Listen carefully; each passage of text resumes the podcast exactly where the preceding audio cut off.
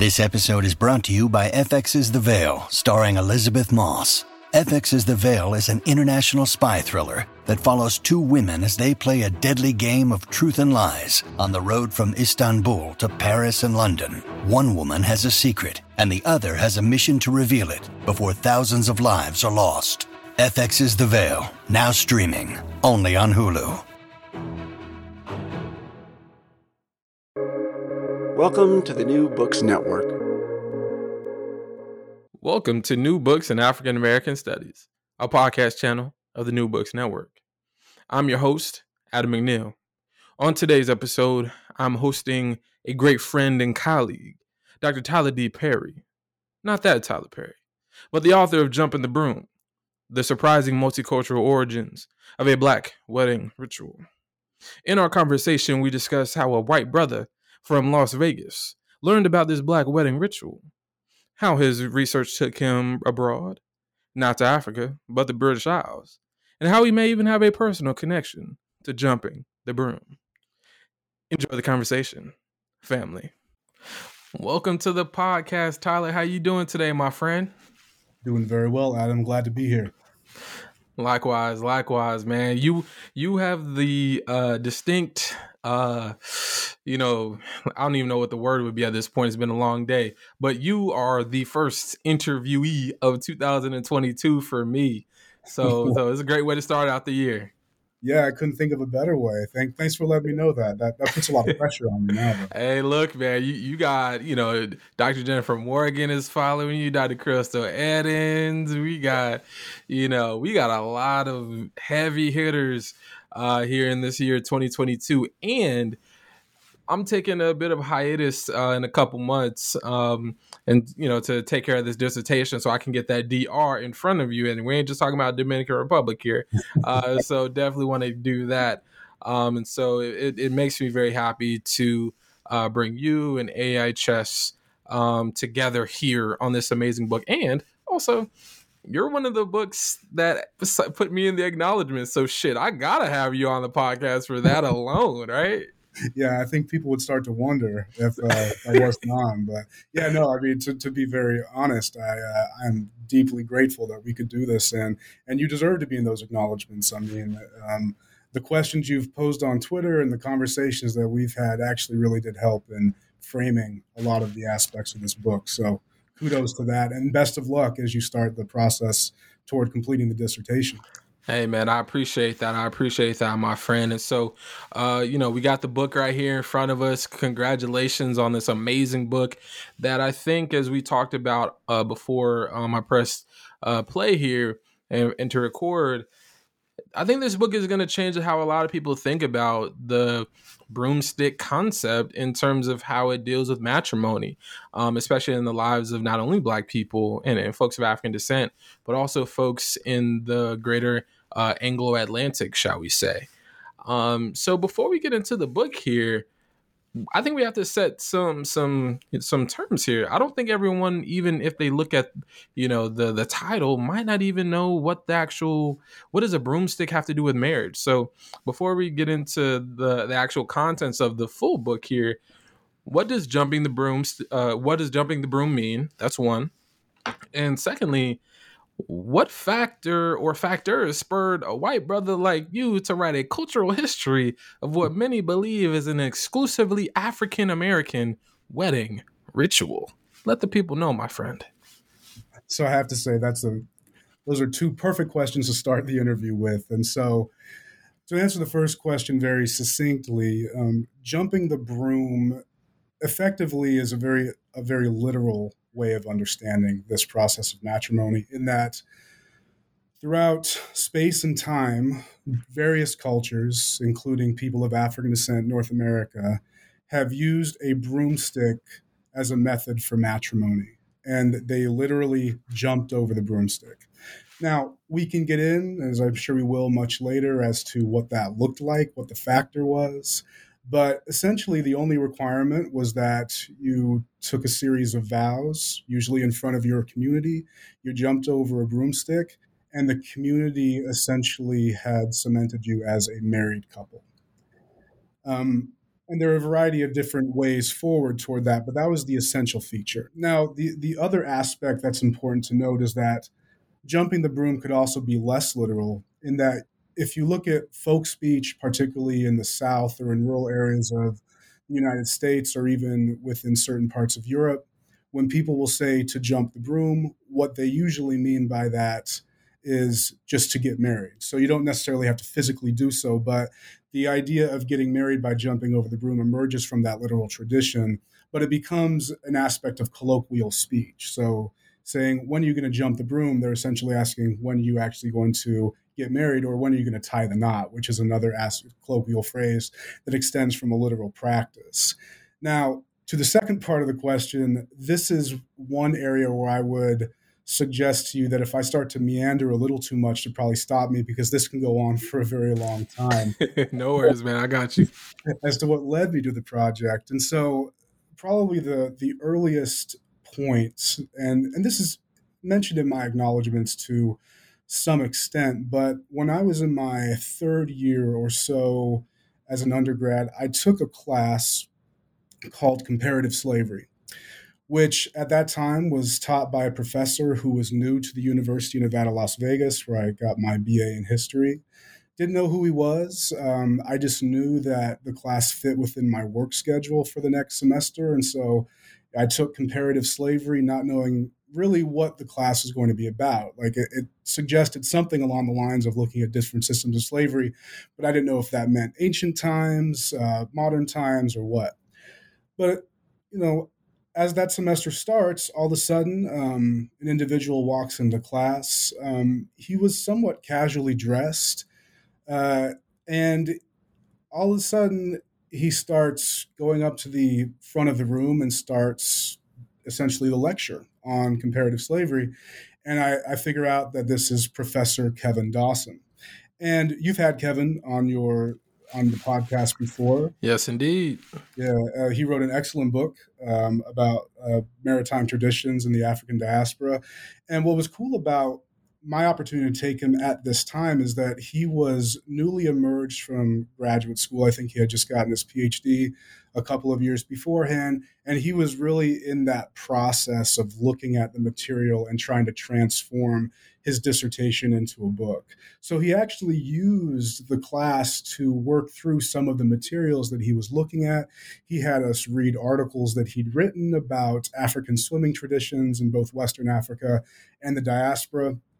And to kind of make this a relatively short uh, description, I was pretty much hooked uh, on that material due to his really dynamic form of teaching, but also just the sources he was introducing to the class. So, the spark that really ignited my interest and encouraged me to consider pursuing academic study of history of the African diaspora was that class. And then later on, I would approach him.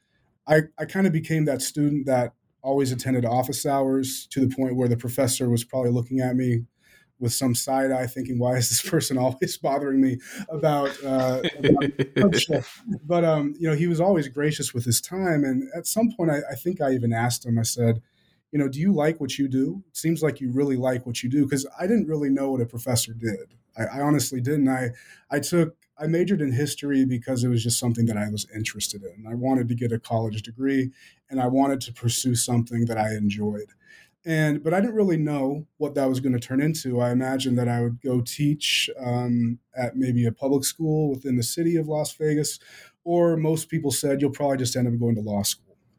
Now, so I asked him. I said, "What what does a college faculty member do? What does a professor do?" Because when I when I first read something that he wrote, I said, "Oh wow, he's an author. Like he actually wrote something." And and that was really cool to me. And i was thinking well you know i like to write. I like working through ideas. I wonder if i could ever publish something like that. And from the get-go he was amongst the most supportive faculty members i could have asked for. Like he really was invested in training me to understand the parameters of what it requires to attend graduate school for academic study so that was the first spark that guided me toward this eventual direction of looking at the, the broad framework of Atlantic history and people of African descent within that framework. Um, the second aspect of this is also listed in the acknowledgments that might be much more obvious, in that I was also engaged during this uh, this process. I had been dating um, Chanel, who eventually becomes my my wife, but we met kind of in tandem as I was discovering a lot of these a lot of these different um, pieces of evidence. And over time, we got engaged. And as I was approaching the final semester of my undergraduate, we were also in discussions about what our wedding would look like. And she's a, a, woman of African descent. She's a black woman, and she wanted to jump the broom in homage to her ancestors.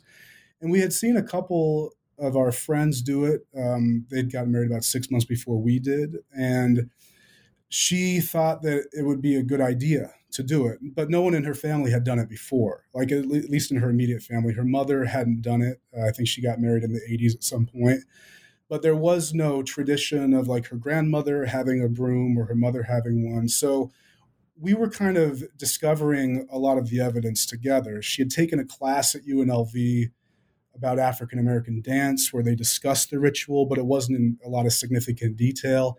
I had been reading some of these sources in Kevin Dawson's class, but the kind of the catalyst point that would lead me into this specific direction of investigating the history of jumping the broom is that the minister who married us didn't know much about the tradition.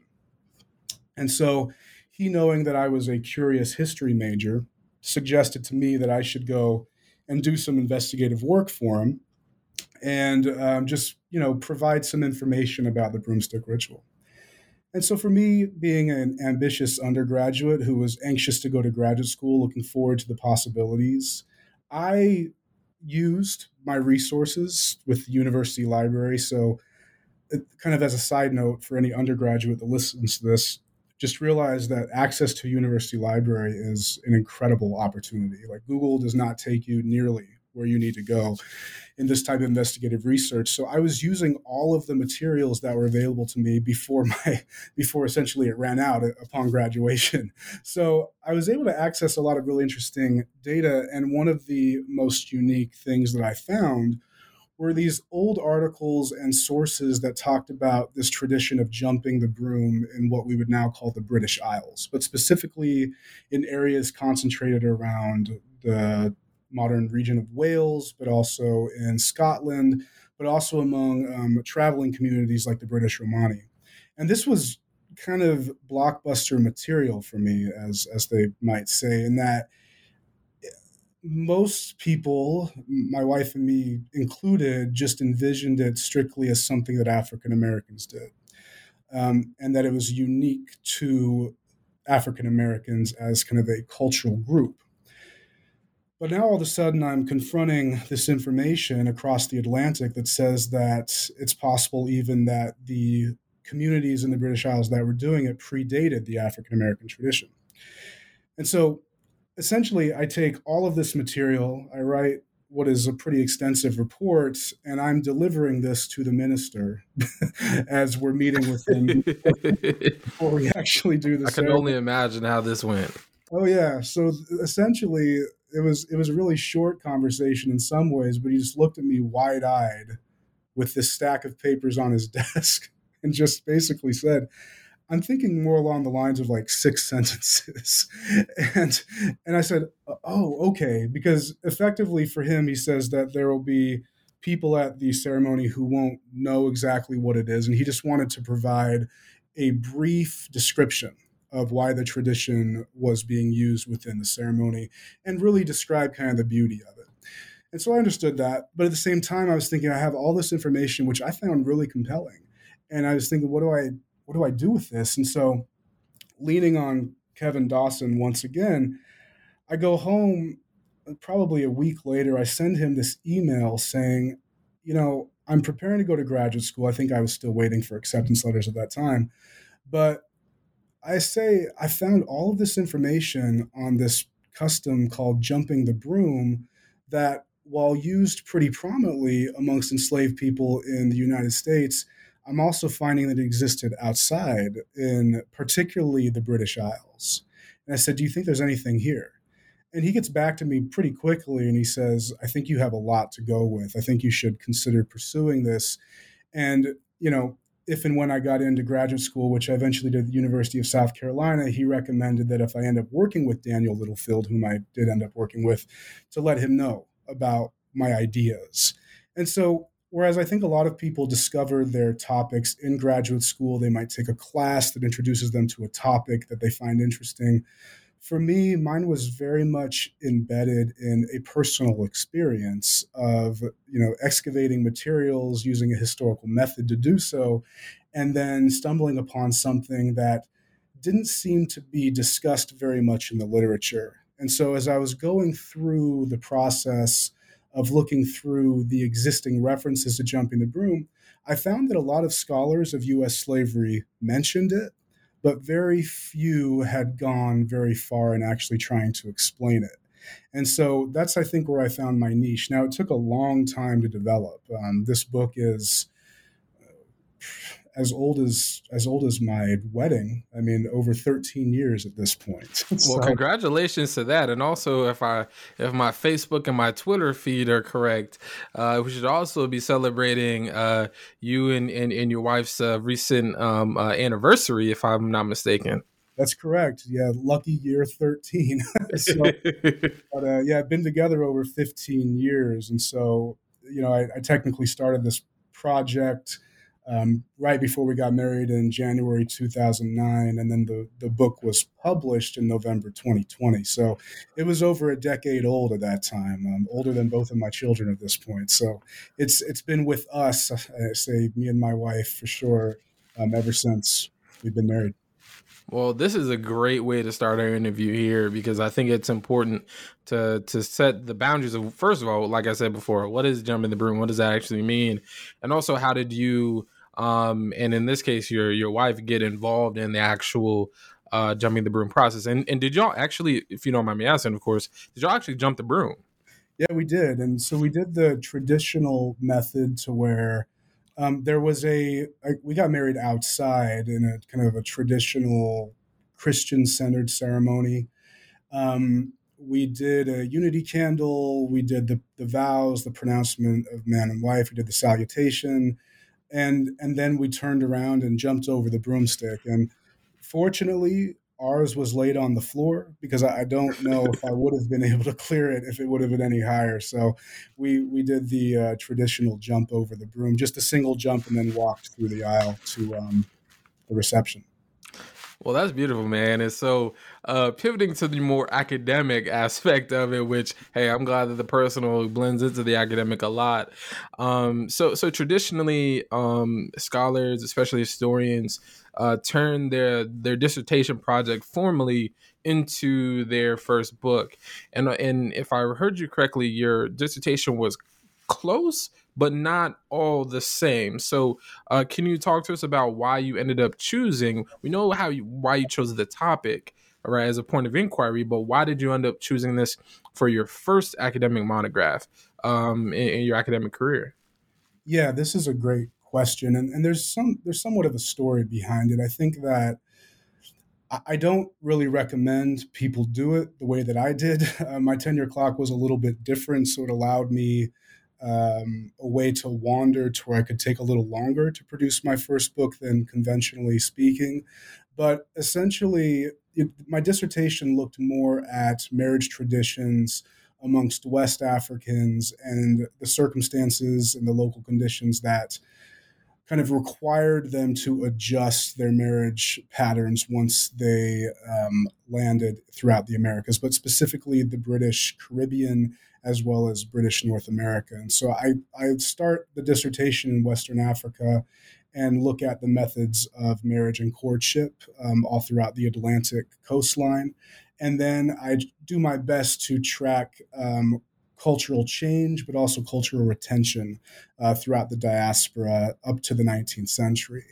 So the jumping the broom or the broomstick wedding appears in my dissertation, but in a very different fashion. Um, it, I don't spend a lot of time explaining the contemporary importance of jumping the broom. It's more or less one among the many traditions I describe in the dissertation. um, but it's not the prominent one or the preeminent feature of it. Whereas my master's thesis was about jumping the broom. Like that was the the first scholarly thesis I had really produced in graduate school. And ever since I completed the thesis, it had always been in the back of my mind that someday I am going to finish this um, in the long term and turn it into a book because I felt that there was a demand for knowledge about this particular tradition. I mean, movies have been made about it. It's been featured in some of the most prominent cinema featuring um, African American history or Black actors.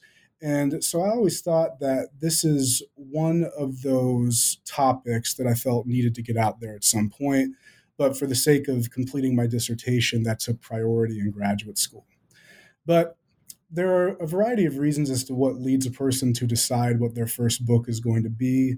Um, it's a good idea to take kind of the practical route to revise your dissertation because it's more or less ready made to be reviewed as a book after you know some revision and maybe some additional research. But my one of the things I was warned about before I went into graduate school by one of my advisors, and she said this very kindly. It wasn't meant in any uh, particularly malicious way, but she said that the trouble I was going to have, not only in graduate school, but also with the profession, is that I had really broad interests and it was hard for me to stay on one topic. And so when by the time I completed my dissertation, I I had every intent to revise it and turn it into a book. But at a certain point, I started getting a bit distracted with other things. So you go into the profession, you start doing services. Um, I was at a teaching institution at the time, so I was doing a lot more teaching and prep for teaching and just trying to figure out academia. Now, long story short, I suppose, um, when I when it came time to return to my book project, in the back of my mind, jumping the broom just kept reappearing. Something was just telling me that that was the book I needed to write first. And I was thinking, well, this means I have to go back and kind of re-excavate a lot of these sources that I probably maybe hadn't looked at in five to six years at that point. Um, though the first publication I had was based both on my thesis as well as my dissertation, which was an article I, I wrote for the Journal of Southern History called Married in Slavery Time. And it looked at the, the Atlantic perspective of this particular ritual. And so, because of the success of that article, a lot of people responded very favorably to it. I thought, you know, I want to see if I can produce a book about a ritual, like a, a specific cultural ritual. Because the, the more that I had looked at pop culture, the more it seemed to me that jumping the broom was never going anywhere. Like there, there are individuals who don't see it as a valuable cultural icon, but then there are others who remain firmly attached to it. And so it seemed to me that an intervention could be made because I had done all of this research over uh, this series of years.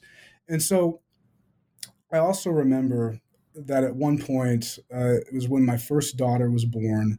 She's now five, and she was never a great sleeper.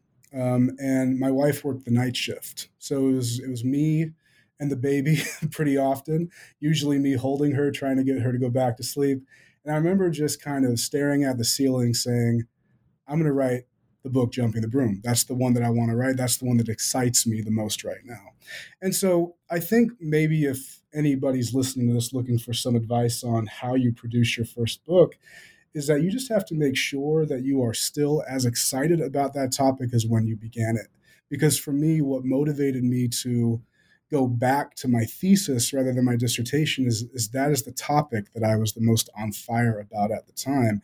And that actually made completing the book much easier because, you know, while I was holding the baby, I was typing with, you know, one hand and just trying to get the sources in there. And, you know, I, it, it's such a blur now. I don't even remember most of it, which maybe is a good thing because it shows that I was actually focused on the work at that time. So I don't know if that's a satisfying answer, but for me, it was just that that is the project that spoke to me the most. And I realized that if I was going to write a first book, that needed to be it. And I think that's a great answer. Um, not only because it's very truthful, but I think it's also informative. Uh, because um, as as you certainly know uh, from our uh, uh, dalliances over these last couple years, uh, I'm also a I don't know if you want to call it scatterbrain, but I'm certainly someone who is uh, very interested in a, in a myriad of different topics um, and try to find ways to to to quench that thirst. Um, and so thank God for for Black perspectives and mm-hmm. and uh, these other spaces to to draw from. Um, and there are also community spaces as well, um, virtually and, and in person, um, but especially virtually. You know, within the pandemic, thank God um, yes. for these spaces uh, for sure. And so um, that's a great way to pivot to question number three. Uh, because the broomstick ritual is so much about community, what intellectual communities helped foster the writing and research process research process of this text? Yeah, so this is a good question as far as you know defining communities and intellectual communities. I would say that the first thing that comes to mind is one you've just referenced in Black Perspectives, because I had never considered blogging before. Um, and, it, and I think it was just because it really wasn't something that was introduced in the profession when I went to graduate school. Now, fortunately, I've, I've had the great opportunity to know and be friends with Robert Greene, who has also been on this podcast before, who is a prolific blogger and public intellectual. And I remember Lord, he, Lord knows, Lord knows. well, and and that's the thing is, I remember when he started blogging in graduate school, I was I was kind of curious. I didn't know what he was really doing or what he was thinking when he did it, but what I didn't know was that that is what really allows a person like me whose mind wanders pretty often to get ideas down on paper and you know produce short pieces that speak to broader topics and can inspire subsequent research and productivity of scholarship. So, one of the publications I, I, most enjoyed writing was, I think, back when Keisha Blain was the senior editor of the blog. I produced a piece about jumping the broom, like very short, 1500 word analysis, just really understanding these aspects of culture, cultural traditions, what it means to change one's culture or exchange one's culture across groups. And I remember she really liked that piece. And I was kind of surprised because to me it seemed really kind of basic. It was just something I was I had been thinking about for a little while, but that really spurred and motivated me to actually finish the longer book project. It provided a framework and a source of inspiration to say, well, this is something that I think a lot of people will find valuable. And so I don't I think that if I hadn't have joined Black Perspectives or agreed to be a regular contributor, like without that requirement to produce a piece every month or every other month, I'm not sure if I would have found the motivation I needed to actually put words to the page. So I'd say that Black Perspectives as an intellectual community was one that introduced me to a lot of people whose whose frameworks and methodologies I really admire. I've really enjoyed um, reading J.T. Roane's work um, and his use of theory and the different forms of methodologies that he uses. And, and so I think that this digital space, the digital landscape, has provided an intellectual community that has really fostered um, my own creativity. I never thought of myself as a particularly creative writer, but I think that reading other people's work and having my work edited by individuals that I greatly respect in that space has produced a far superior book than I think otherwise would have been. But I mean, obviously, one of the answers is also I've had great support from people I knew in graduate school, Robert Greene being one individual. He was always really excited about this project. I remember the first time he and I ever met each other. I told him that I was working on this paper back in the day about jumping the broom. And the first thing he asked is, Can you send that to me? And I was just kind of astounded because I'm like, well, that's so cool. We have enough reading to do, but he wanted to read the the additional piece because he found it so interesting. So, you know, I've I've really leaned on him for a very long time but also um, beyond graduate school, my committee, you know, Matt Childs, who was, uh, and Mark Smith. Such a great guy. Such a yeah. nice guy. Yeah. And um, Thavolia Glymph was on my dissertation committee, but she was actually. Oh, shit. I yeah. didn't know that. Yeah. Goodness. Well, actually, and what's interesting is that she was on a fellowship in Columbia, South Carolina, when I worked in the Institute for African American Research at the mm. University of South Carolina. And so we actually shared an office next to each other. And I don't know if she remembers this, but I remember one time her and I got into a conversation. And, you know, I, I had read her book by that point. I thought she was just a brilliant writer. So the fact that she was talking to me was a big deal. And I remember I told her, I'm like, well, I'm working on this project about jumping the broom. And she said, Can you send that to me? And again, and so with some trepidation, I sent her an article or a chapter I had published in an edited volume, and she actually got back comments to me. Like wow. she actually read it and provided commentary via email.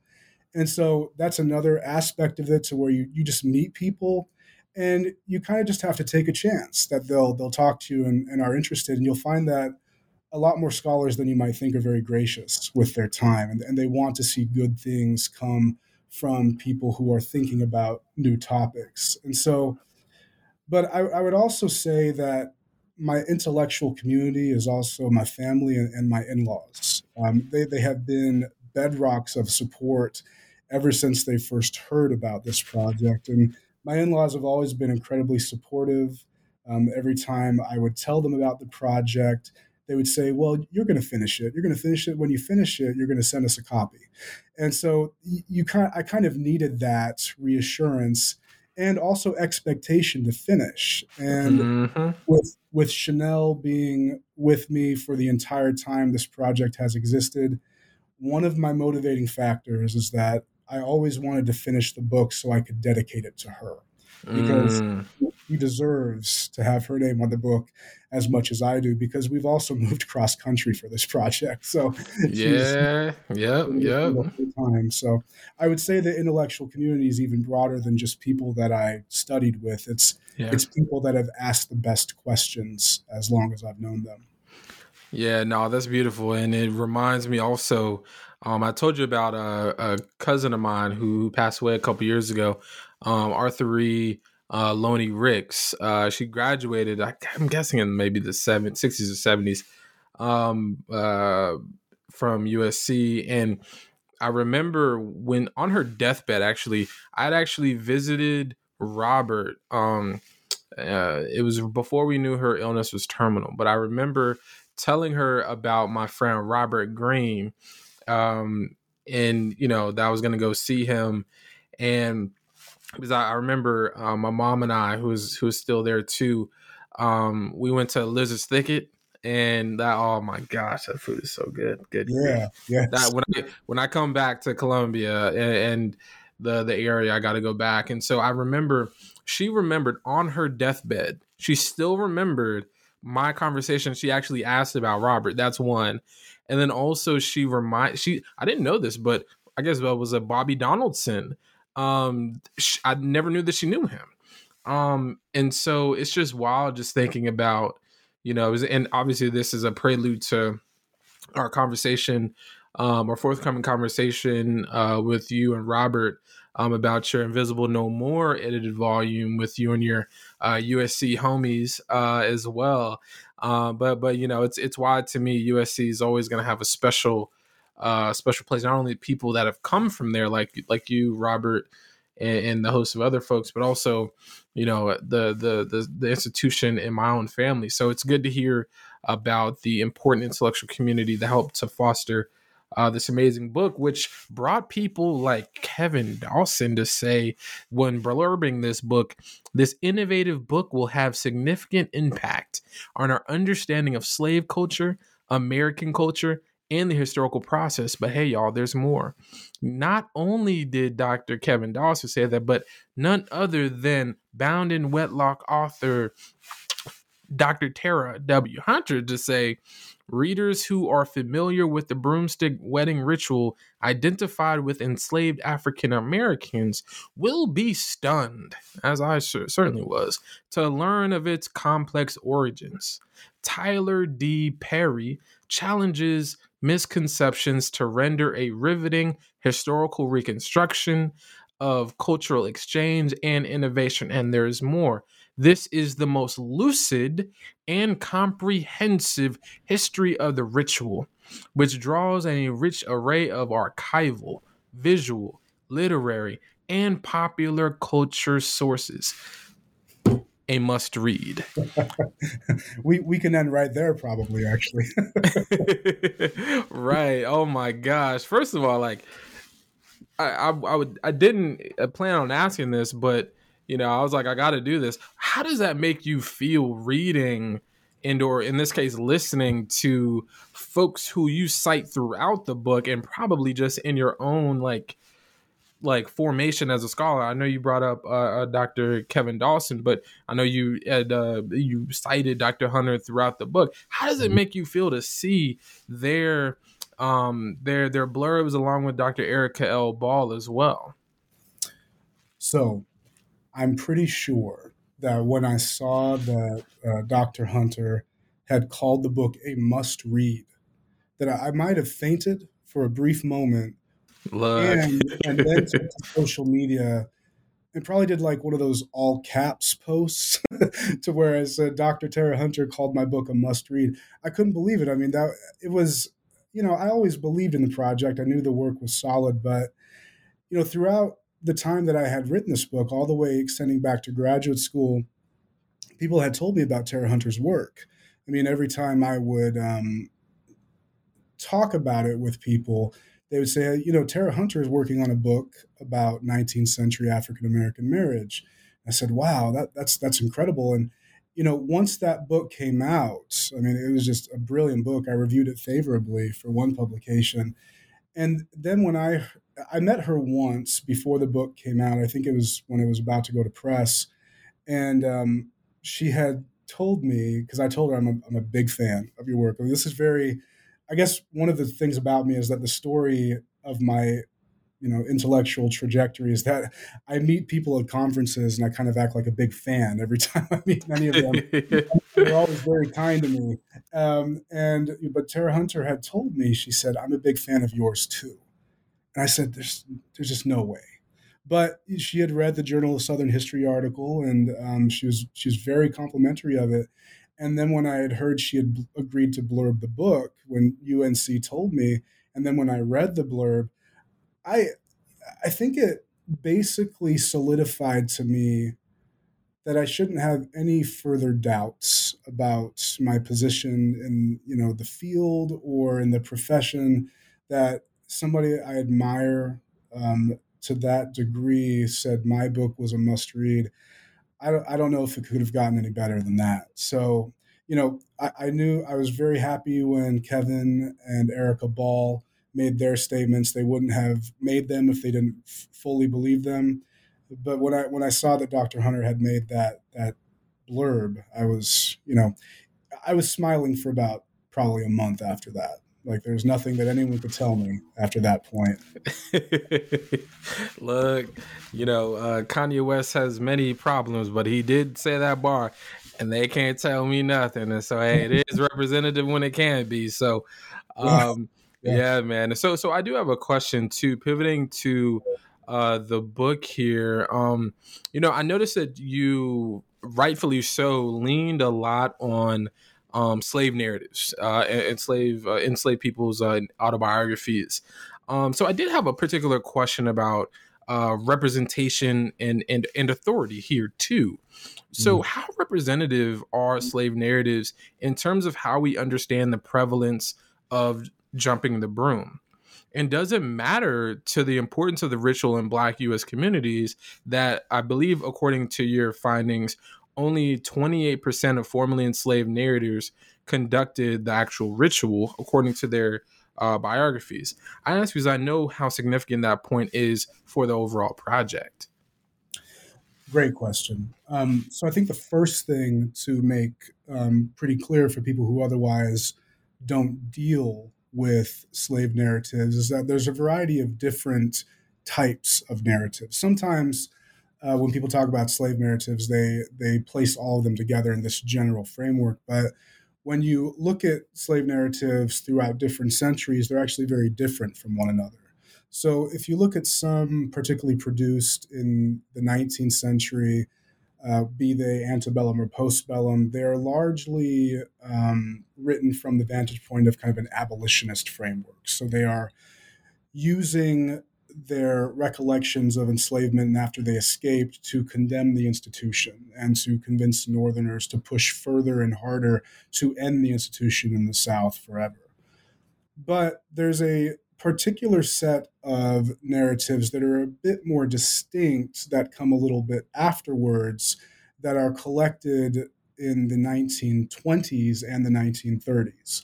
These are usually classified as the WPA narratives, Works Progress Administration, but oftentimes those include um, testimonials that were collected prior to that particular administration. So you actually have independent researchers or faculty members and Black academics who are going in through communities like Louisiana and Virginia and collecting the folklore and the folk customs and recording them amongst some of the last known living formerly enslaved people. And so the initiative um, on the federal level during the era of the Great Depression was that out of work authors were offered money to effectively write for the federal government. And the thing they were tasked with doing was to go all throughout rural America, but many of them ended up going to the South to essentially preserve the folk traditions of a dying community was is kind of how it's usually described. So you have elderly Southerners, both black and white, being asked a series of questions about their life, particularly. And this becomes particularly unique when talking about African Americans because these writers were able to find a pretty good amount of people who had memories of slavery or either they experienced it themselves or they had an immediate parent that gave them the stories of enslavement. So the, the distinction is important to note because, in reference to what we call slave narratives, when talking about jumping the broom, jumping the broom is not referenced very often in the written sources by formerly enslaved people in the 19th century. There's a few references, but it's not taken nearly as seriously until you get to the resources that are collected amongst enslaved people in the early 20th century. And one of the reasons why is because these individuals, as far as one can tell, were not usually expecting to be interviewed. They just saw a person, usually that person was white, approach their house and ask them a bunch of questions about their early life. So within these sources, they'll usually describe um, slavery, they might describe Reconstruction, and then go into Jim Crow, talk about violence, talk about the Ku Klux Klan. And so they're pretty wonderful sources for understanding on the ground level what life was like for individuals in various parts of the US South. Now, all of that to say, the reason why these sources are important for jumping the broom is because that is the group that spoke of it very authentically. So if they were asked, How did you get married as a slave? Usually, these individuals would usually describe if they had kind of a Christian ceremony or if the plantation they were on typically had Christian ceremonies, they would describe the minister. Was that minister white? Was the minister black? Um, what was the clothing that was worn? What was the food like? Did people dance afterwards? They would go into great detail about the processionals they witnessed.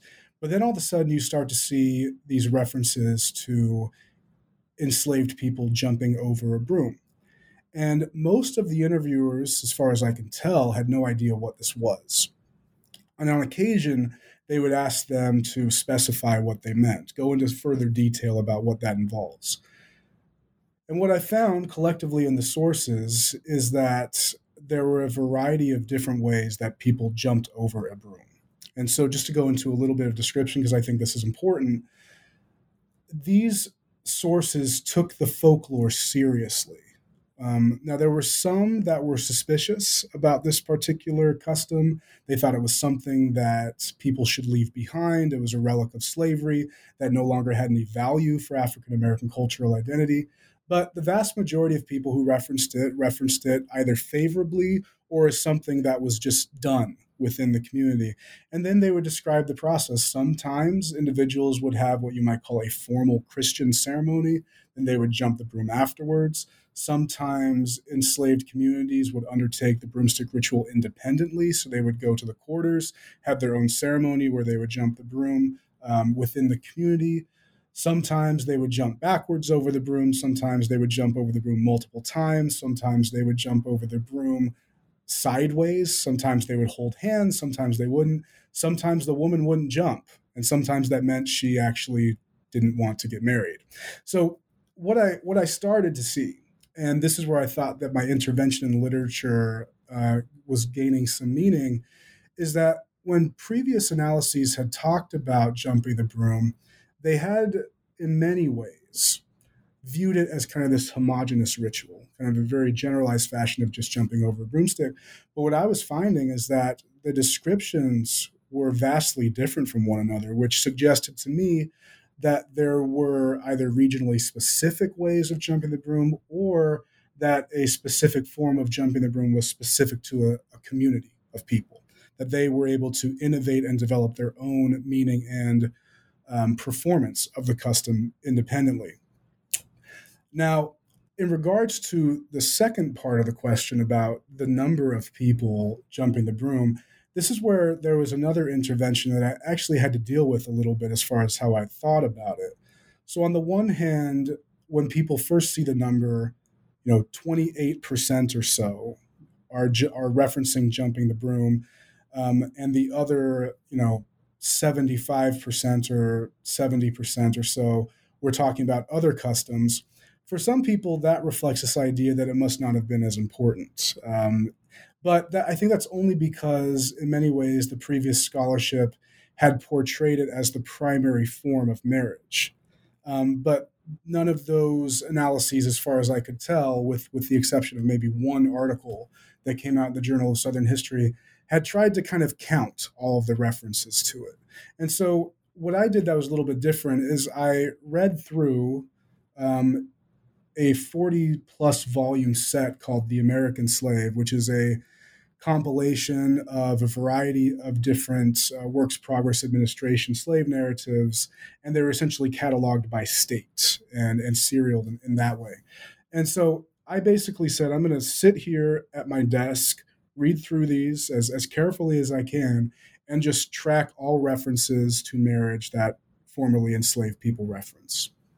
And so I found that it wasn't the predominant ritual that enslaved people used, but that told me a couple of things. On the one hand, it told me that marriage was a far more diverse process than people had fully considered. Like it was not a single thing that enslaved people did, but a number of people had essentially um, determined their own framework for how they understood marriage. And, and even to the point where it is important to also consider the reasons why people chose not to do any type of ritual. But in regards to jumping the broom, um, even if one says only 28%, one in four is still a lot of people to me. And we also have to realize that these aren't random samples. Like there was no sociologist that was sending out questionnaires. This is essentially what I could garner from people who were willing to talk about the custom or at the very least reference that their community had practiced it. And so to me, um, it doesn't necessarily have to be a majority of people using the ritual for it to be something that can be embraced by the descendant community or be a, a significant part of the cultural identity of a group. Because what I also found in regards to jumping the broom across all of the groups that used it is that it was never something that was universally embraced by any group. Um, if you look at British Romani groups or Welsh groups that are known to have practiced it. There are plenty of references to marriage within those groups that don't mention jumping the broom. And so, jumping the broom seems to have attracted people that positioned a certain type of meaning upon the ritual and did so for their own reasons. And so, I would never suggest anybody dismisses it just because it's not the majority of references, because what it is, is that it is actually the most used folk custom when talking about marriage among enslaved people. So it was not the ritual that dominated most people's framework for ritualized marriage, but it was the folk custom that was used most prominently. And that's by far true. And, and thank you for that because I think um, it's very important because, like I said, when I saw the 28th, I was like, damn.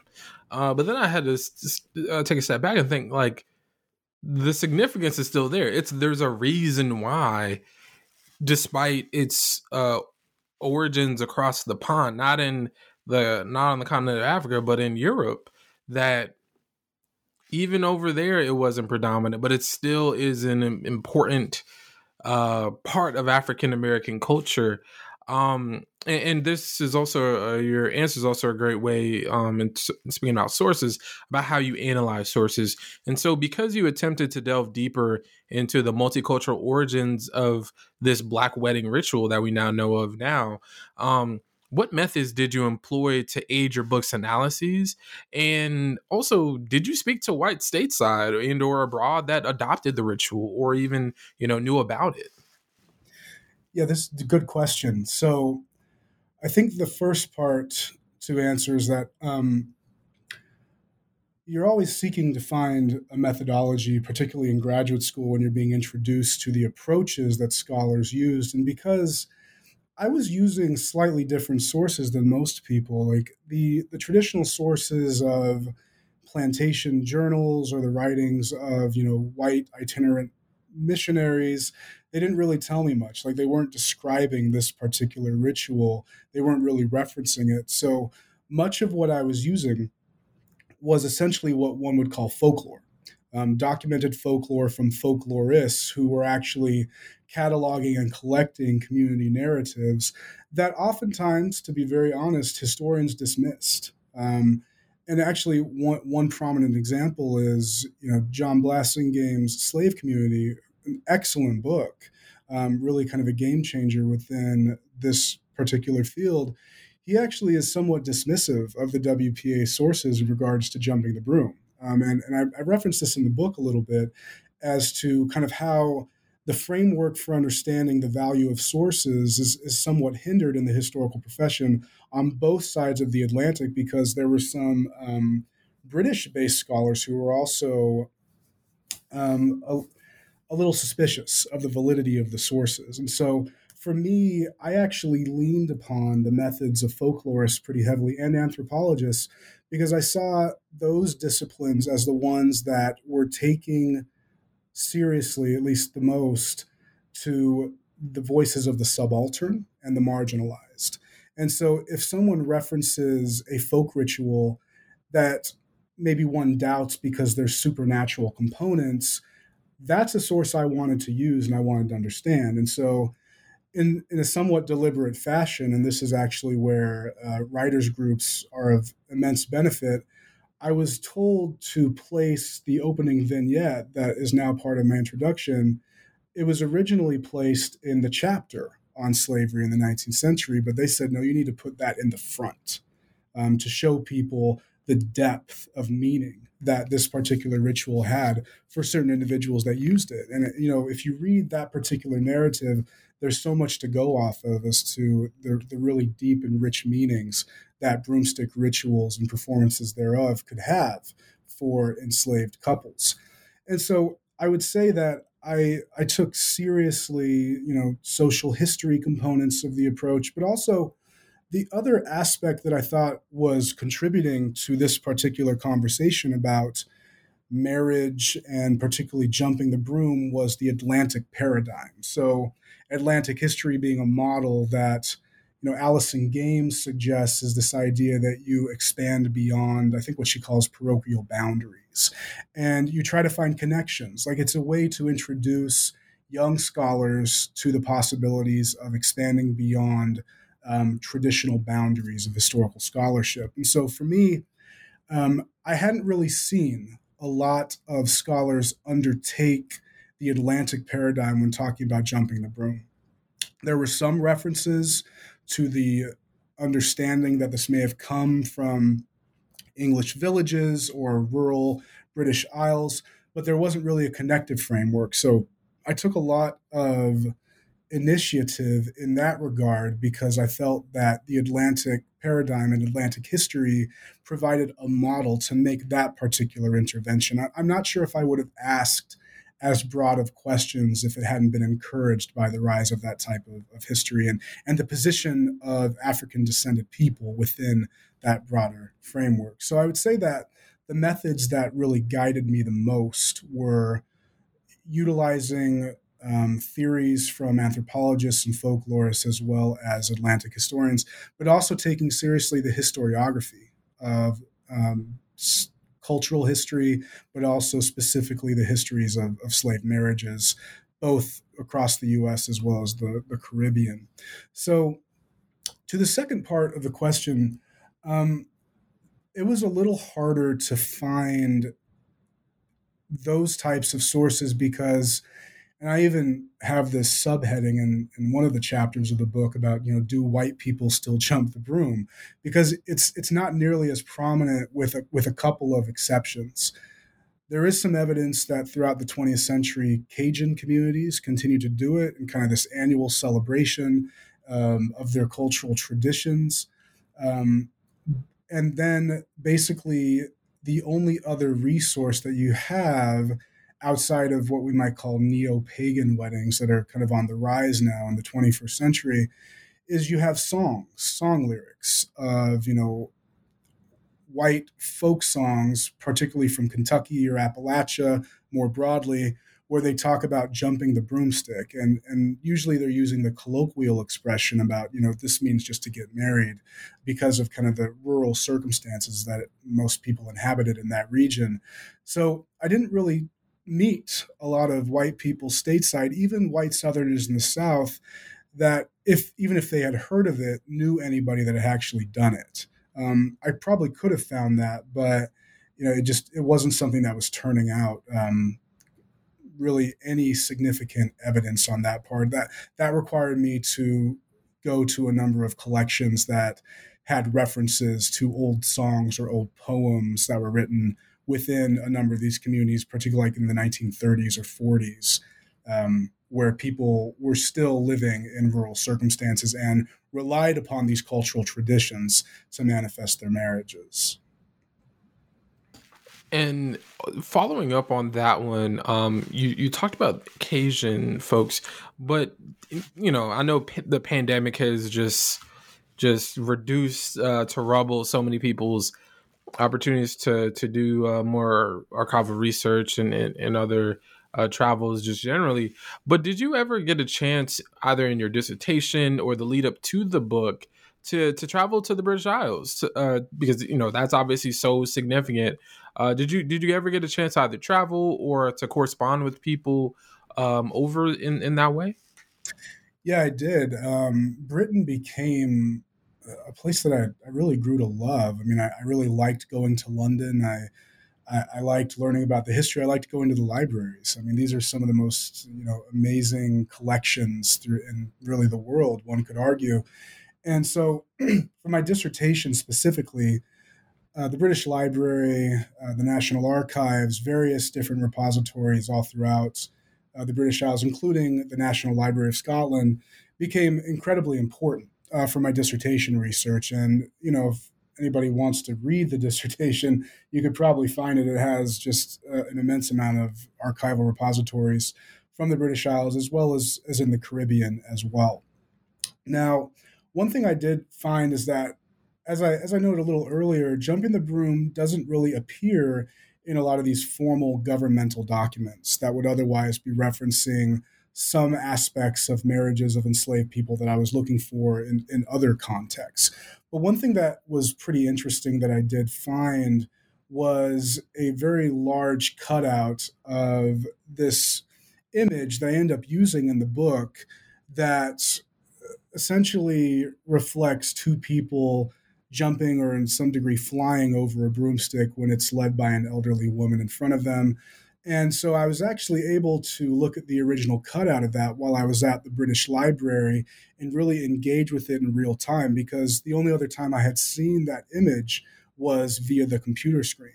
and while that's that's useful it you know you feel like there's kind of this invisible shield that might be blocking you from really analyzing it so i was able to sit in the british library for a couple of hours and just kind of look at that depiction in real time from like the original materials and i think that was kind of a transcendent event for me so i didn't find a lot of references to jumping the broom in the british archives but i did find that one that talks about marrying over the broomstick and i think that was a critical piece of information going forward and how I was going to use um, visual mediums to also examine the cultural context of jumping the broom. Um, but also, in regards to where else I went, um, I went to Virginia. I used the library uh, in, in a variety of areas there. Um, I found a few references to jumping the broom in the archives in those particular locations, which was proved incredibly useful. Um, but then here's kind of an interesting thing to think about when we're talking about doing research in the digital era is that I really wanted to go to Southern University in Baton Rouge, Louisiana, because Southern University also housed one of the original um, collections that kind of sparked this interest in folklore among formerly enslaved people. And I think that it was undertaken in either the 1910s or the 1920s. John B. Cade's collection, to be specific. Um, but right when I was going to go, the hurricane had hit at that point. I don't remember what year, but there was significant damage that had occurred to the archive, and they had effectively had to close for multiple years before they could actually um, allow people to visit. And I had been contacting the, the lead archivist, and she said they were working on digitizing the collection but I didn't hear for so long that eventually I kind of forgot about that collection, or I had essentially surrendered to the reality that I might not be able to look at it before I actually wrote the book. But I had to write the book, I had to get it out. And I'm not joking with you. Right before I think I'm done with the book writing, one of my friends just casually posts on Facebook, has no idea that I'm looking for, that I've been waiting for this collection she just casually posts that the John B. Cade collection of former slave narratives is now available to peruse online. And so I goodness gracious, man. Like what yeah. was that initial like like oh. you're just surfing, minding your own damn business, and then yeah. boom, as Madden yeah. would say. You're just kind of scrolling on Facebook. And I see her post this. Actually, she doesn't even know it's her, but I'll just say Catherine Bank Catherine uh, Silva is the one that had posted it, and I I don't think I had ever clicked on something so fast in my life. Like I I couldn't believe it. Like it was not even in my mind at that point. And so it didn't it didn't require me to take a long time, like in the, maybe a few additional months, but I had been waiting for those sources so long that I, I just really wanted to include them in the bibliography. So in in that regard, I should also note to people that don't underestimate the value of social media contacts in helping you finish your um, your research in that regard because you never know, you know, that you're you're posting this resource, who's looking and who might need it at that time. So, even though I didn't get to go to Baton Rouge and to Southern University, I was still able to access the digital collection due to the heroic work of all the archivists at that institution, Amen. people who stay attuned to what's going on in the profession and what collections are available in the digital humanities. So um, that's another kind of unique uh, piece of information that, that may prove useful to people listening. Well, hey, y'all, we're going to make sure that folks get it because it's definitely important, especially as Omicron is taking over and, you know, research trips are not, you know, they're, they're either being altered or outright expunged um, at least for the time being. So definitely uh, shout out to everybody. Actually, on on this day, uh, shout out to Doctor. Oh, was a, a doc. Well, not doctor, but shout out to Dorothy Berry over at the Houghton Library, who slavery. I think slavery, abolition, and emancipation. Uh, like digital collection that she helped spearhead. Uh, that that focus attention. That now I think today was the day that it uh, came out, and today is Friday, January seventh. At least on the East Coast at 6:44 p.m. Um, it is and with snow out here in Philadelphia. I was, uh, I was, uh, I was uh, scraping and getting all that shit, and I'm looking outside your door, and I'm like, oh goodness gracious, the yeah, beauty. we've got the the partial cloudy skies and uh, right. The sun's coming through depending on where your head is located.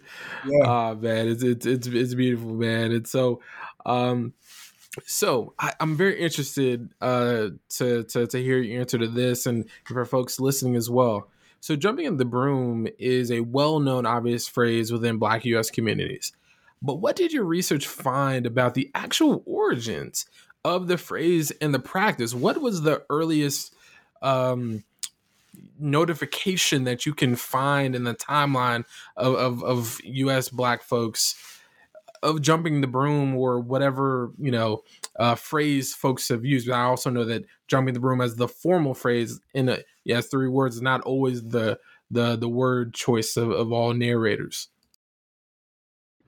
Yes. So this is, I think, where you know, Dr. Hunter's blurb comes into play, and, and that people might be surprised about the the origins of the custom. And we've alluded to it in the throughout the duration of the interview, but to be very kind of explicit, jumping the broom, as far as I could find, um, originates at some unknown point in Western Europe with the most prolific documentation occurring and existing within the British Isles.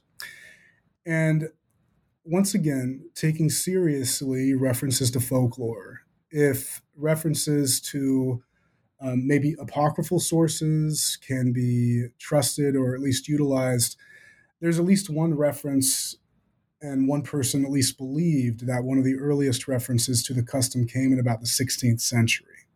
It's just a very quick um, and kind of subtle reference to the custom, but it specifically references its use amongst kind of ostracized populations that existed within the British Isles.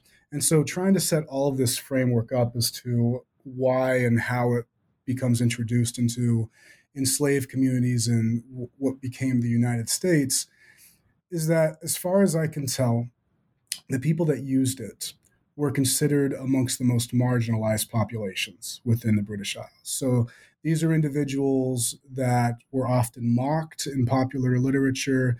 These are people that couldn't read or write, usually. Sometimes these people were considered transients, um, nomadic. Um, this is where the British Romani populations become a prominent reference amongst people who are writing about the custom being used amongst them. But it also seems to be attached to people who, while nominally Christian, also have a fervent belief in the non Christian supernatural. So these are communities that trusted the power of herbal remedies. These are people who believed that ghosts, uh, so called ghosts or spirits, walked amongst them. And they also believed that tools like the broomstick had supernatural powers, and that these powers could be used for either good or evil reasons.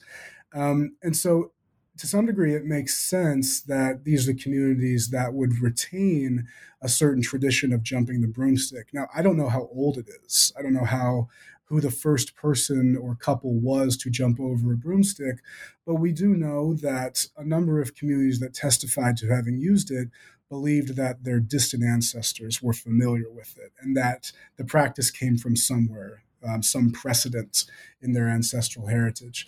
And subsequently, as groups contact one another, and you're and I'm thinking specifically here of the British Romani who kind of traveled around the British Isles and exchanged cultural traditions with various groups, you start to see different people who otherwise have very little to do with each other performing a similar ritual activity.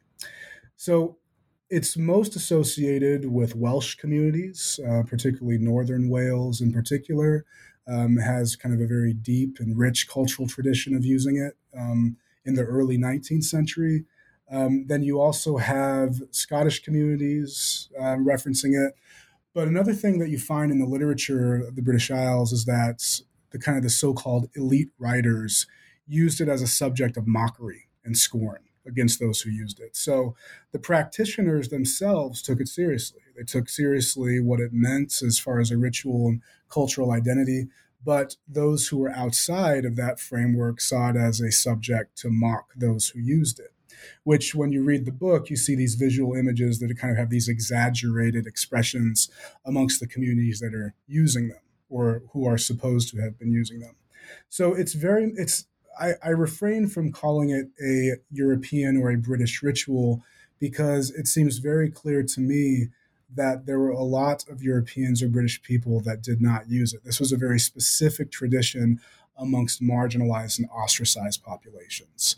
Um, and they retained that tradition through their oral traditions as much as they could. And as far as I can tell, or what I would assume, they retained these traditions as they crossed the Atlantic, particularly into North America, the United States in particular. Now, in regards to how and when it becomes a cultural tradition amongst enslaved people, that's much harder. Um, well, it probably is as hard in some ways because, um, number one, a number of enslaved people are not documenting their own history. Uh, what I'm gathering is largely written by people outside the group or the community. But the earliest reference I could find, and I believe I'm remembering this date correctly, is in about 1810 when I'm reading a newspaper report about an individual who gained his freedom, um, had been married as an enslaved person via jumping the broom. And it said something along the lines of, you know, three decades earlier, this individual had married in this particular way. So I did the math. Maybe it was 1814, one of those two, in the 1810s.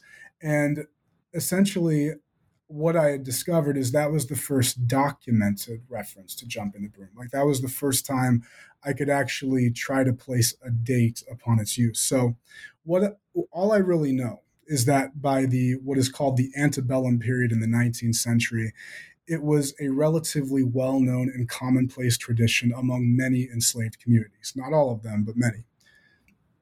All of that to say, what I assume happened is maybe one of two things it's either the slaveholder introduced it into the enslaved community, which seems pretty clear amongst some of the sources that, that I've seen.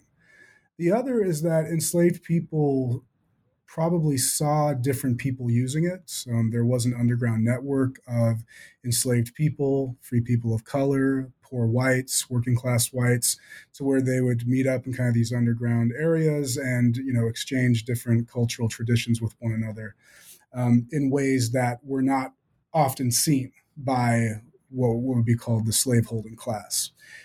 And so I say that that's a possibility because there's a couple of references to the ways in which formerly enslaved people remembered the tradition and the ways they would talk about how other people used it. So there's one in particular um, about a person who was once enslaved in North Carolina he talks about how within his plantation, enslaved people jumped over the broom.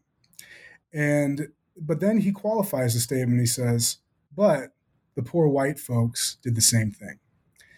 And once again, applying kind of this anthropological technique of looking at every word as having significant meaning, he didn't say the white folks did the same thing. He says the poor white folks did the same thing. So he he specifies that there's a particular type of white person that is known to also use this custom. And that resonates with the conclusions I was making across the Atlantic when you're talking about marginalized people.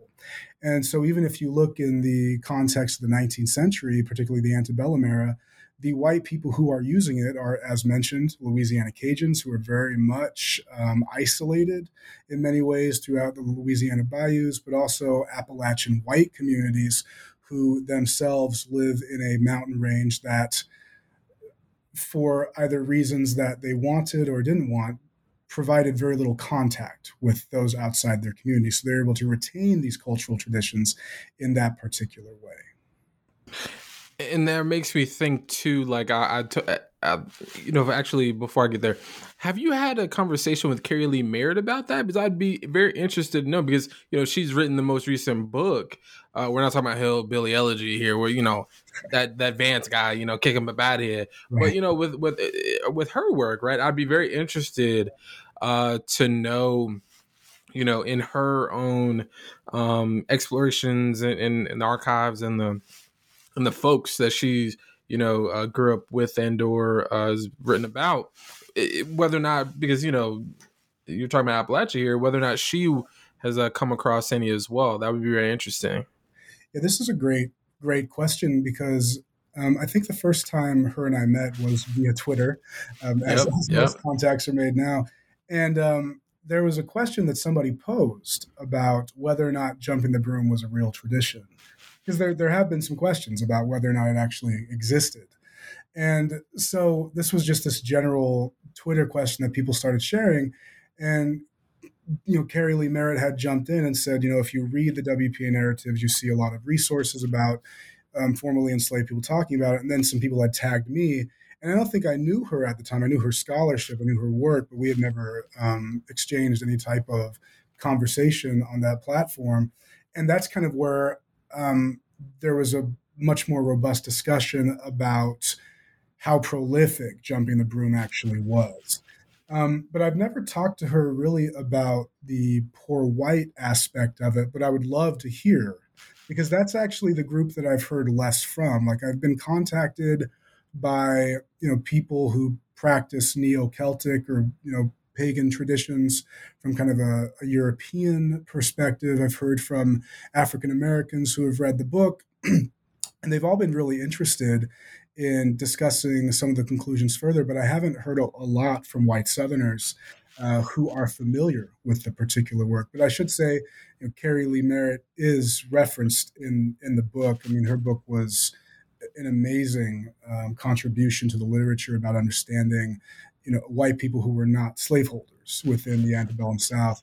And so the, the book is referenced, but I, haven't had much of a conversation about that particular question as to whether or not it exists still uh, to some degree within white Southern communities. Mm-hmm. Yeah, and, and and what you bring up is a question about labor and class. Uh, is that that also comes up in in the book? Um, and so, can you talk about how you know labor and class dynamics within enslaved communities actually played a role in who actually got to um, jump the broom and and who even want to do or didn't want to as a result?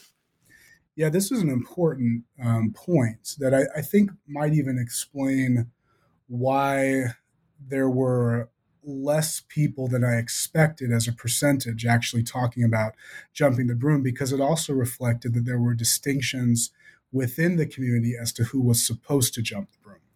Now, you have to take the respondents at their word as to, as to as far as what they said happened because it becomes very clear when you start reading the WPA narratives, but also even the literature beforehand. William Wells Brown talks about this in, in some of his pieces that he produced describing slavery in the US South, to where there were these stratifications, you might say, um, or self, you know, stratifications within the community to where enslaved people who lived in the house saw themselves as very distinct from those who were in the field, um, to the point where field hand was a term used to describe and differentiate someone who was working in the fields versus one was in the house.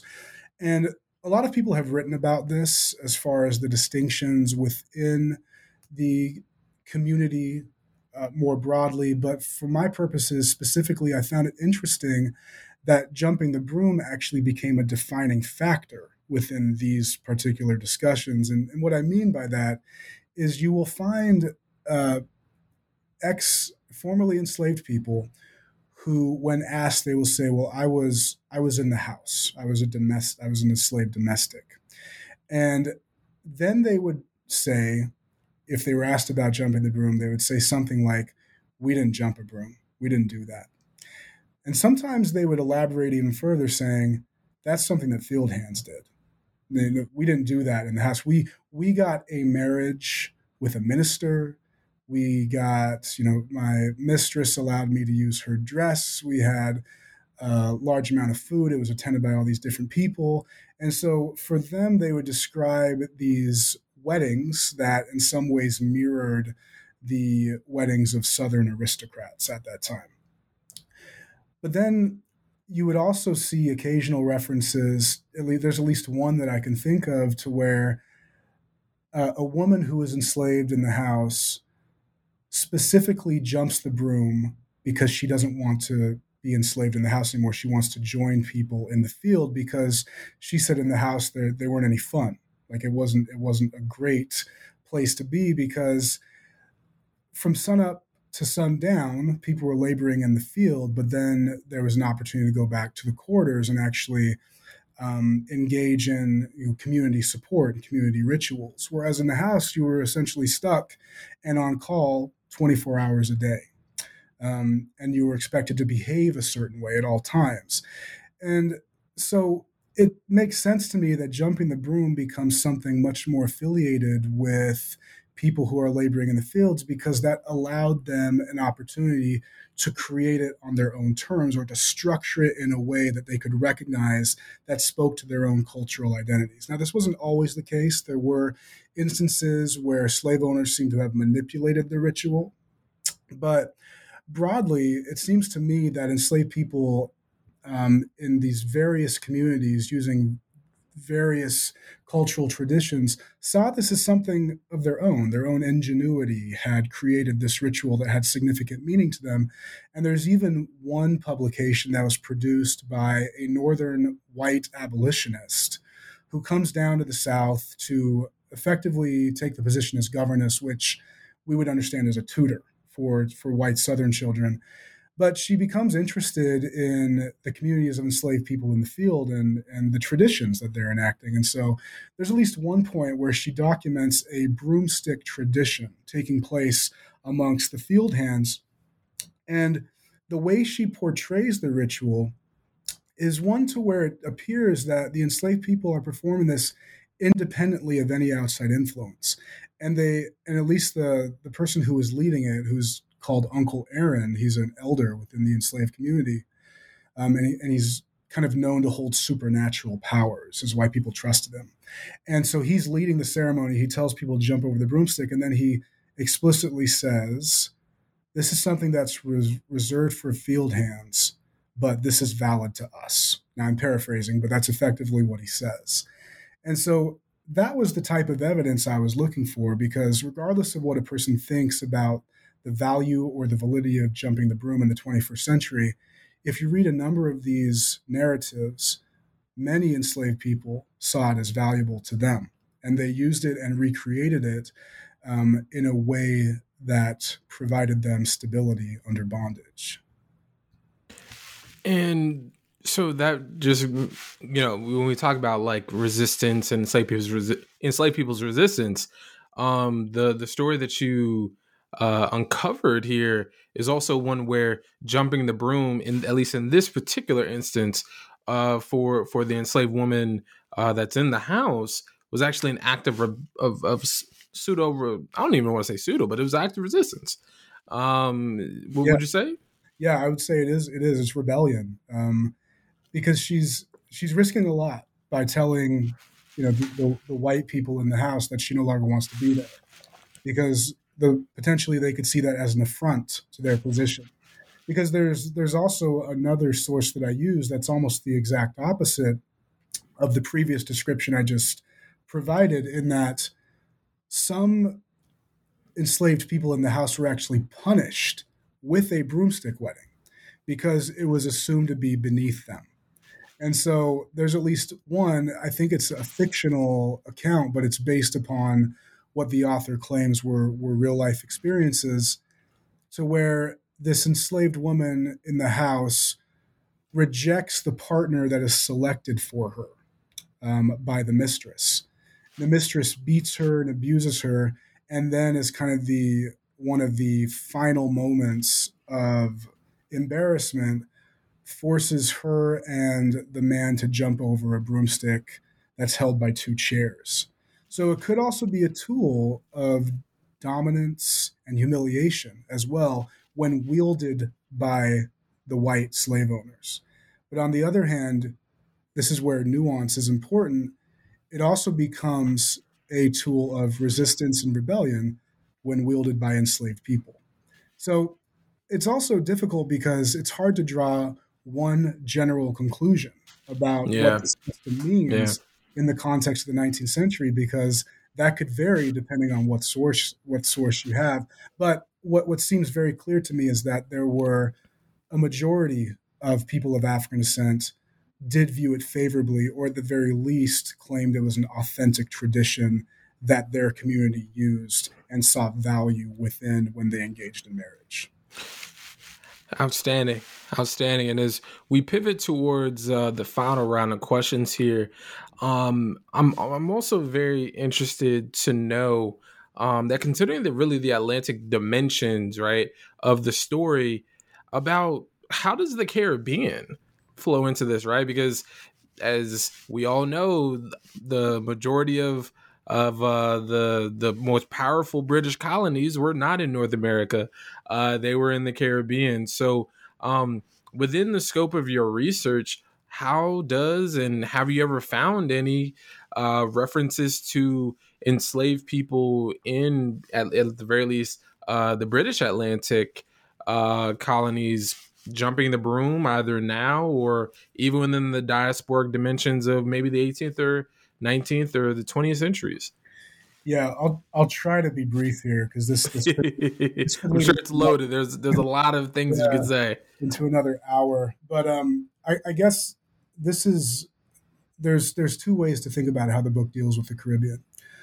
On the one hand, it is clear that there is some presence being felt amongst African Americans, and this is where we can take it in the 20th and 21st century, who are using something along the lines of destination weddings to Jamaica and using African American traditions um, in view of Jamaicans who are also of African descent.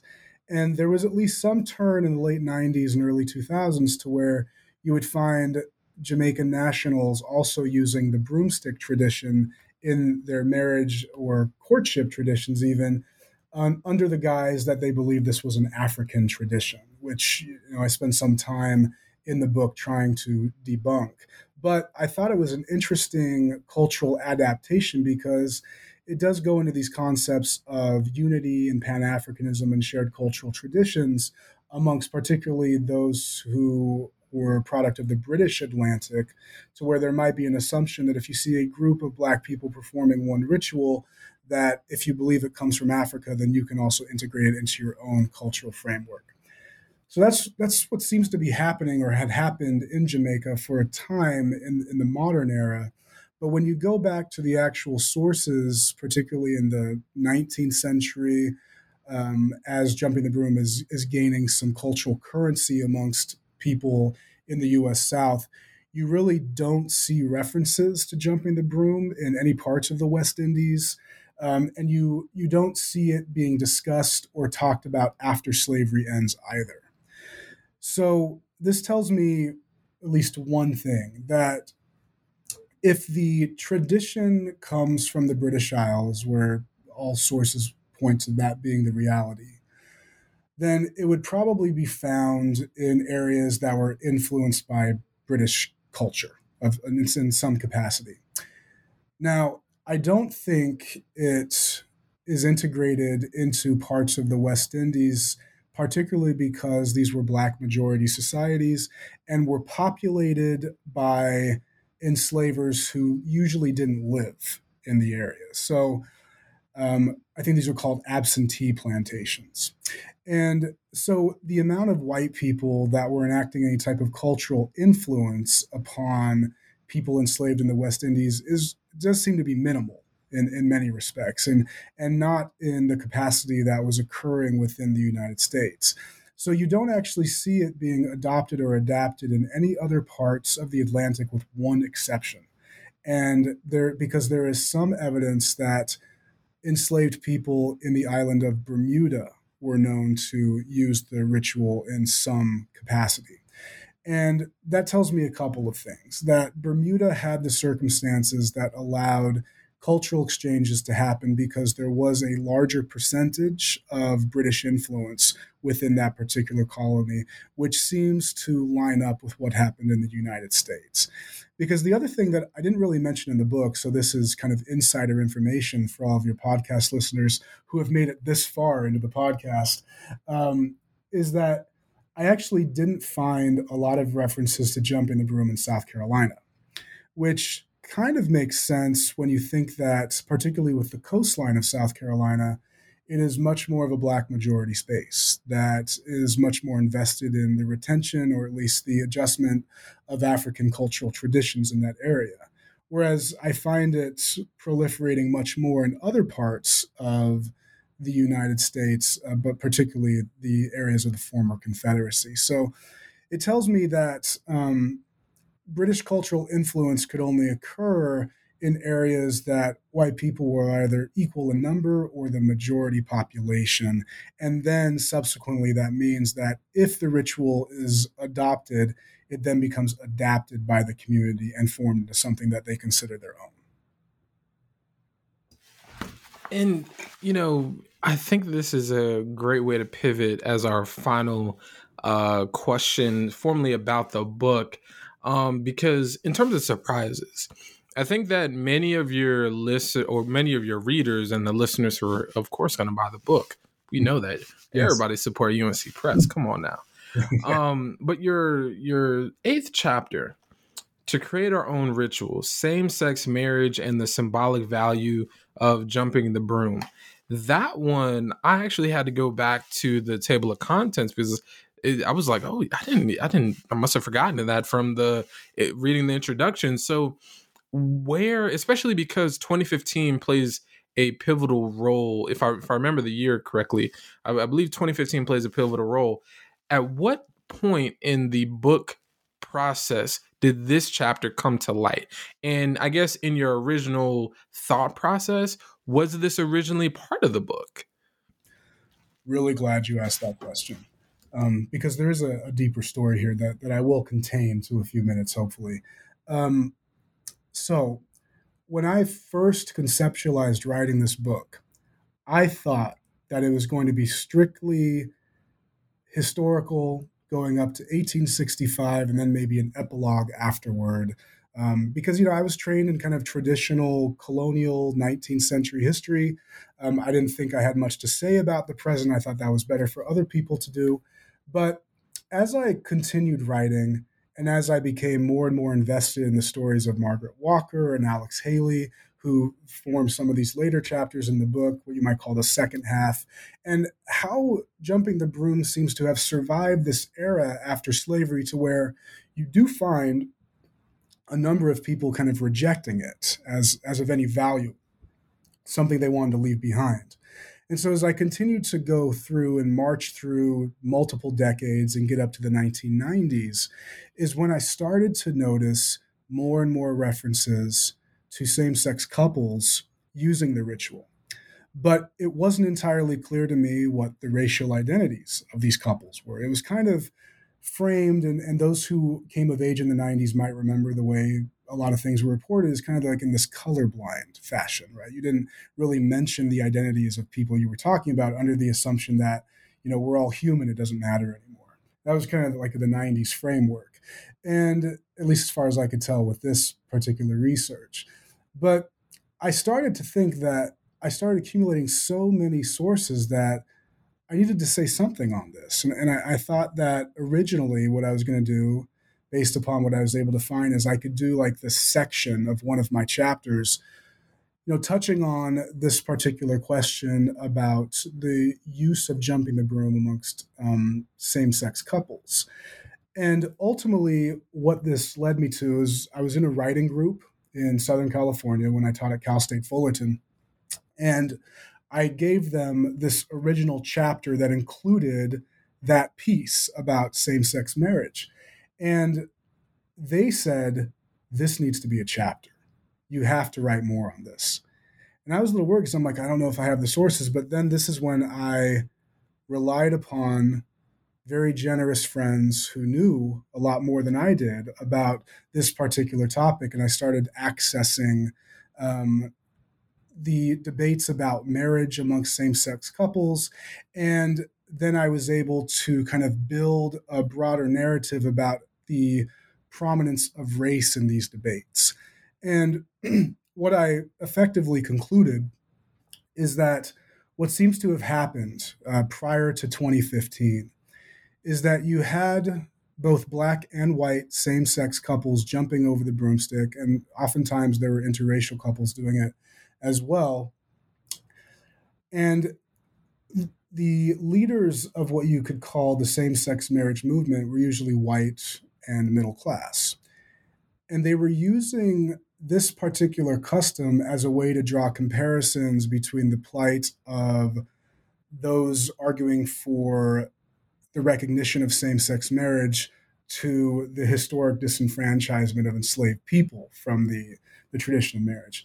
Now, that's problematic for a variety of reasons I go into in the book, but it was interesting within that particular cultural moment because it seems to have been very convincing for a number of people that, yes, we can't disbar anybody from enjoying the privileges of a legally recognized marriage because this is what the US used to do in the 19th century to people of African descent. But after 2015, after the Supreme Court hands down the decision that marriage should be recognized on a federal level um, and that same sex marriage is included within that recognition, all of a sudden, jumping the broom disappears from the narratives of white um, civil rights workers for same sex um, marriage. And that tells me that there was a reason for a number of black same sex couples to be a bit angered by the reality that it seemed that they were using it as a tool just to gain a certain goal. Um, but it wasn't, it was detected that it wasn't an authentic method forward. So I started dealing with all of these questions surrounding race, sexuality, and identity um, that I otherwise wouldn't have done if my um, writing group hadn't encouraged me to do so. Once again, shout out to writing groups for saving the MF day, um, for sure, man. And so, um, pivoting towards our our final uh, set of questions here. Now that the book is out, right?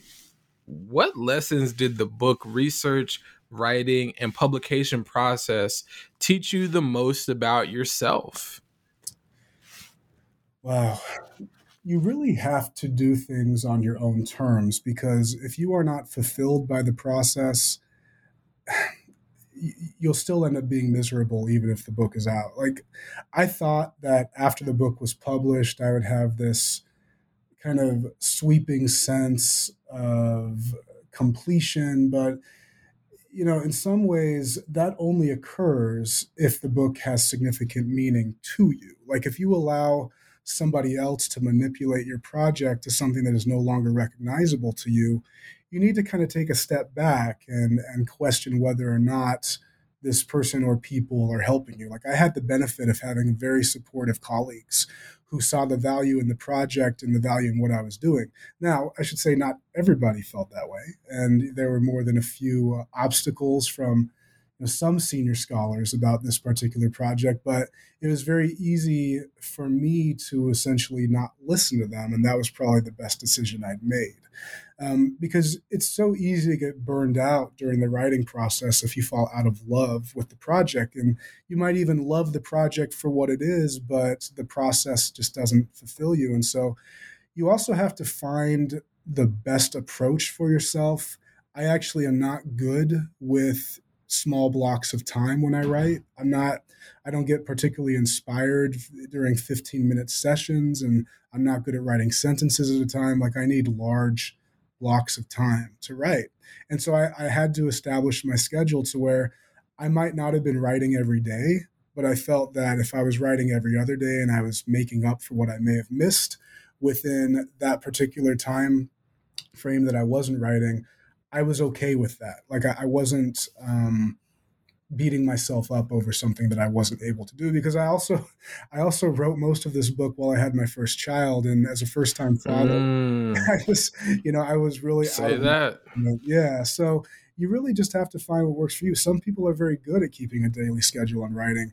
I will openly admit I am not that person. And so the fact that I could produce a book for anybody listening, you can too. It can happen. You just have to find a way that works for you. And for me, it was saying, well, I can't write today, but tomorrow I can find an hour and a half to where I can sit down and think for 15 minutes and then start the writing process. And wherever it takes me, it takes me.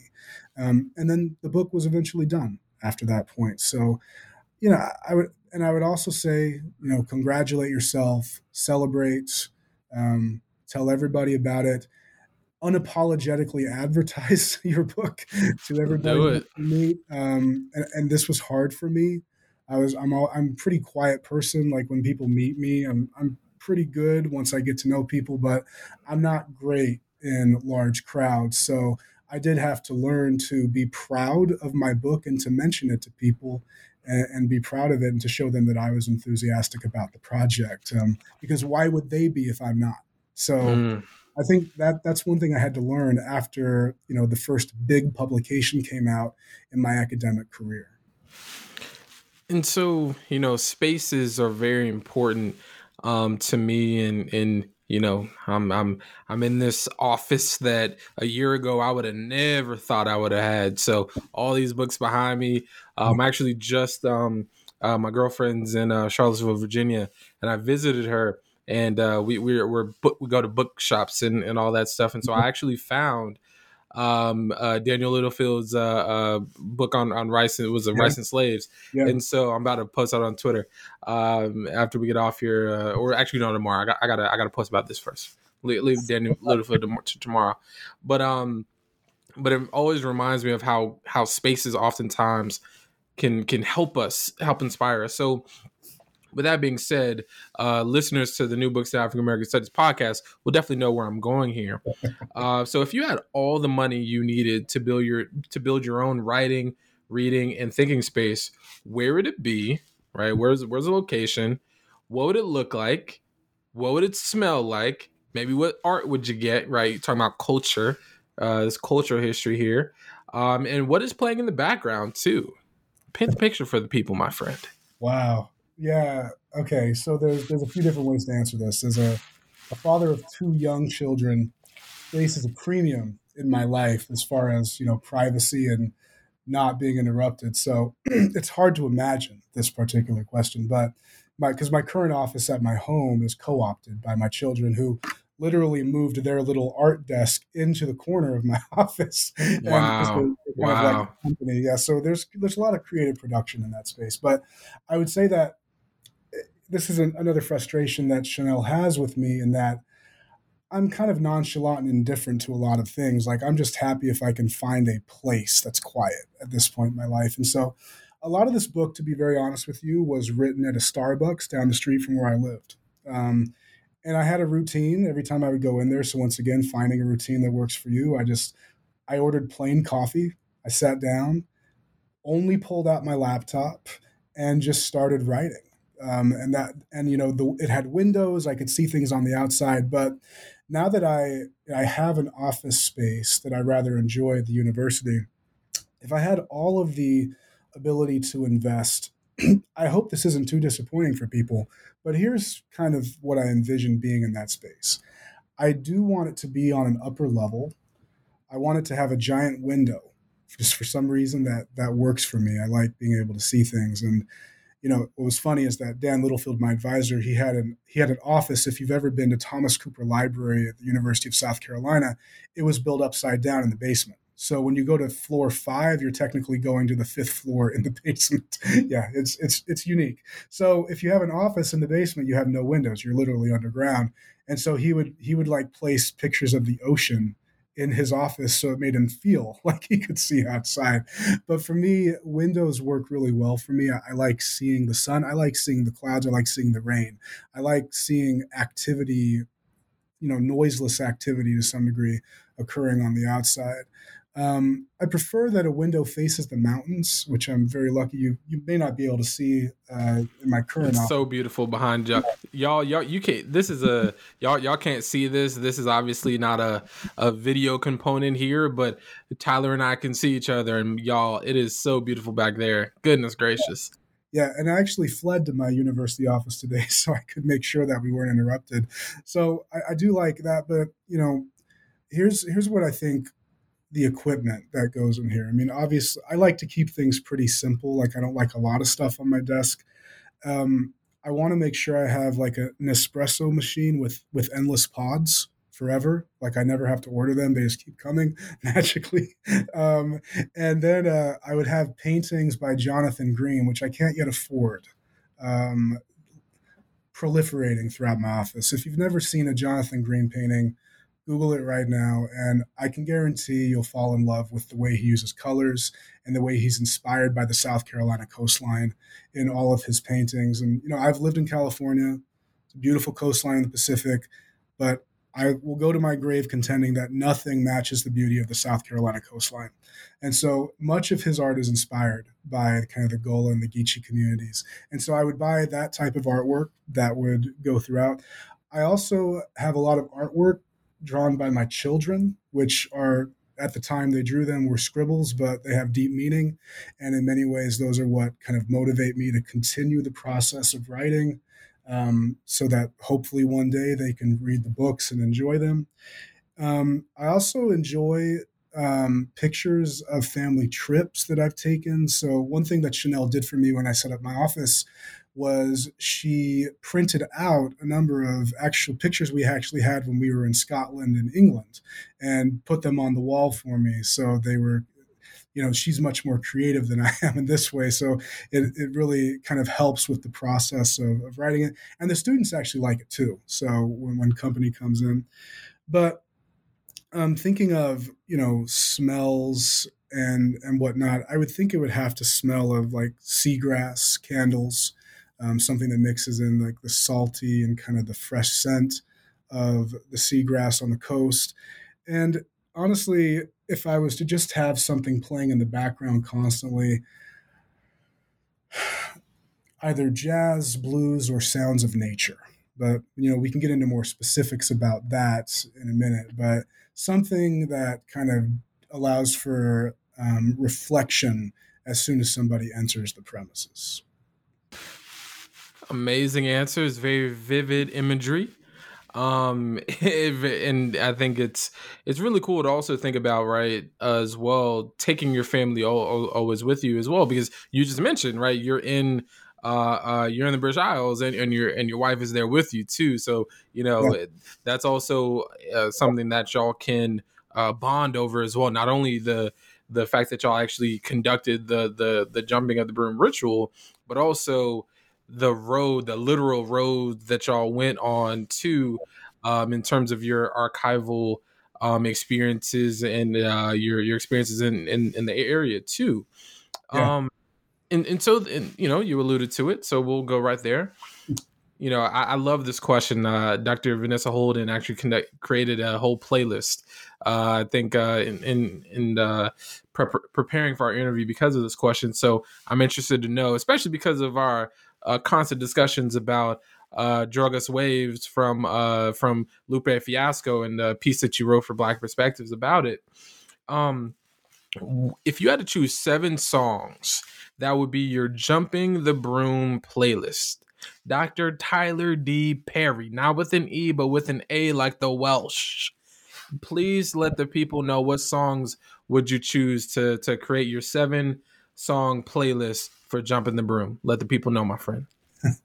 yeah. So this list of songs is based upon a few songs that I listened to while writing the book, but also songs that have deep meaning to me and my wife Chanel.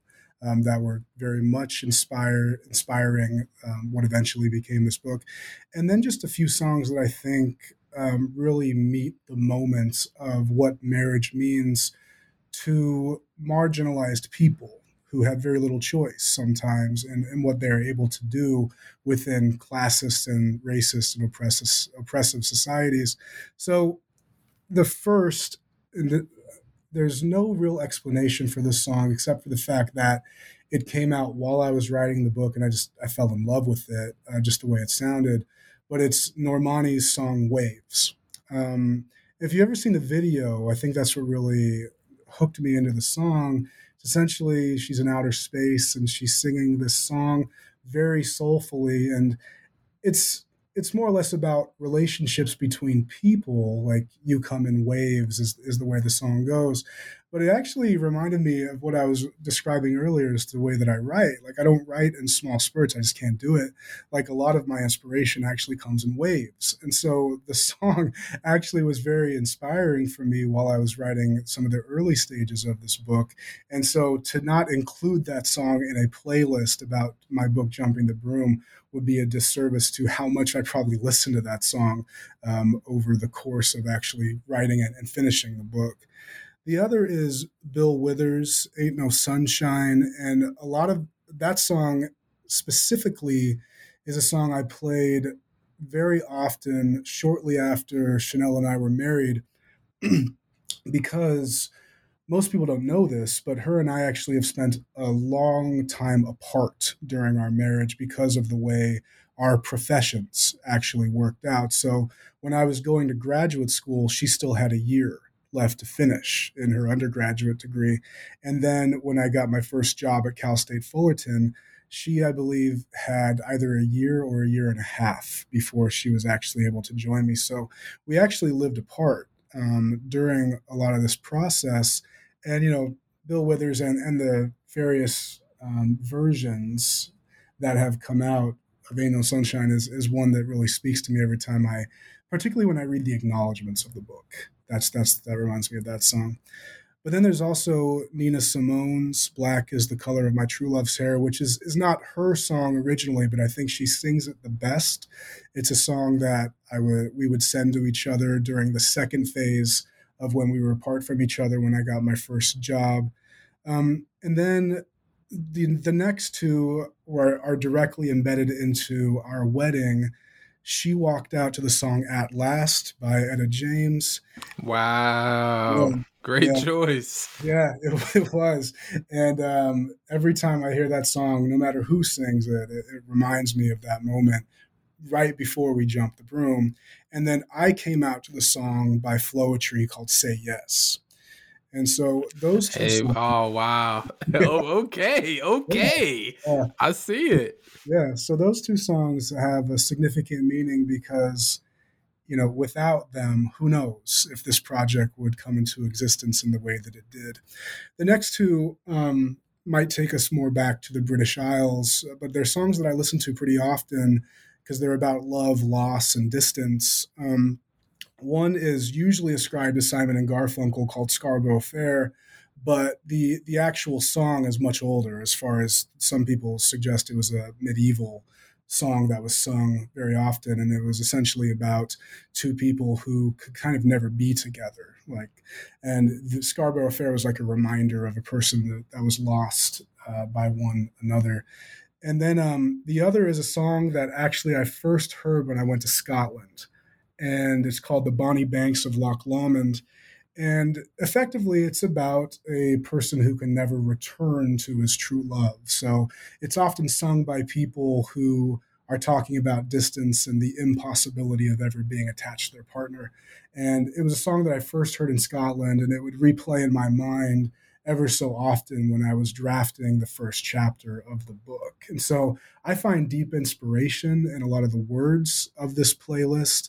There are probably many more that could be included, but if there was a top seven that I think really encapsulate both the book in its past, present, and future regarding the research, those would be it.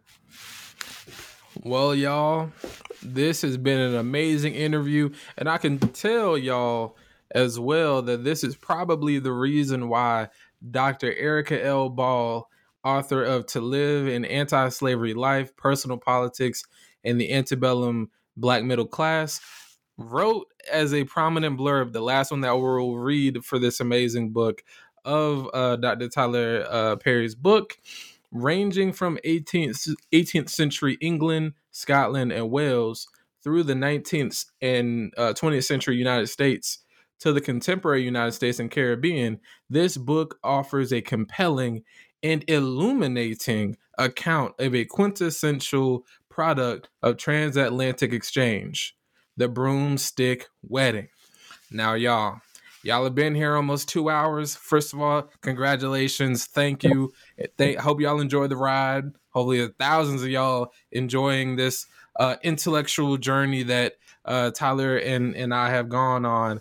And y'all, please, please support this amazing book. And, and once again, the book is entitled Jumping the Broom the surprising, and Lord knows it was, multicultural origins of a black wedding ritual, published in 2020, if I'm not mistaken, by our mm-hmm. friends at the University of North Carolina Press.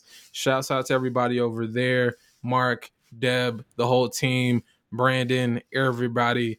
Thank you so much. And y'all, please, please, please support this book.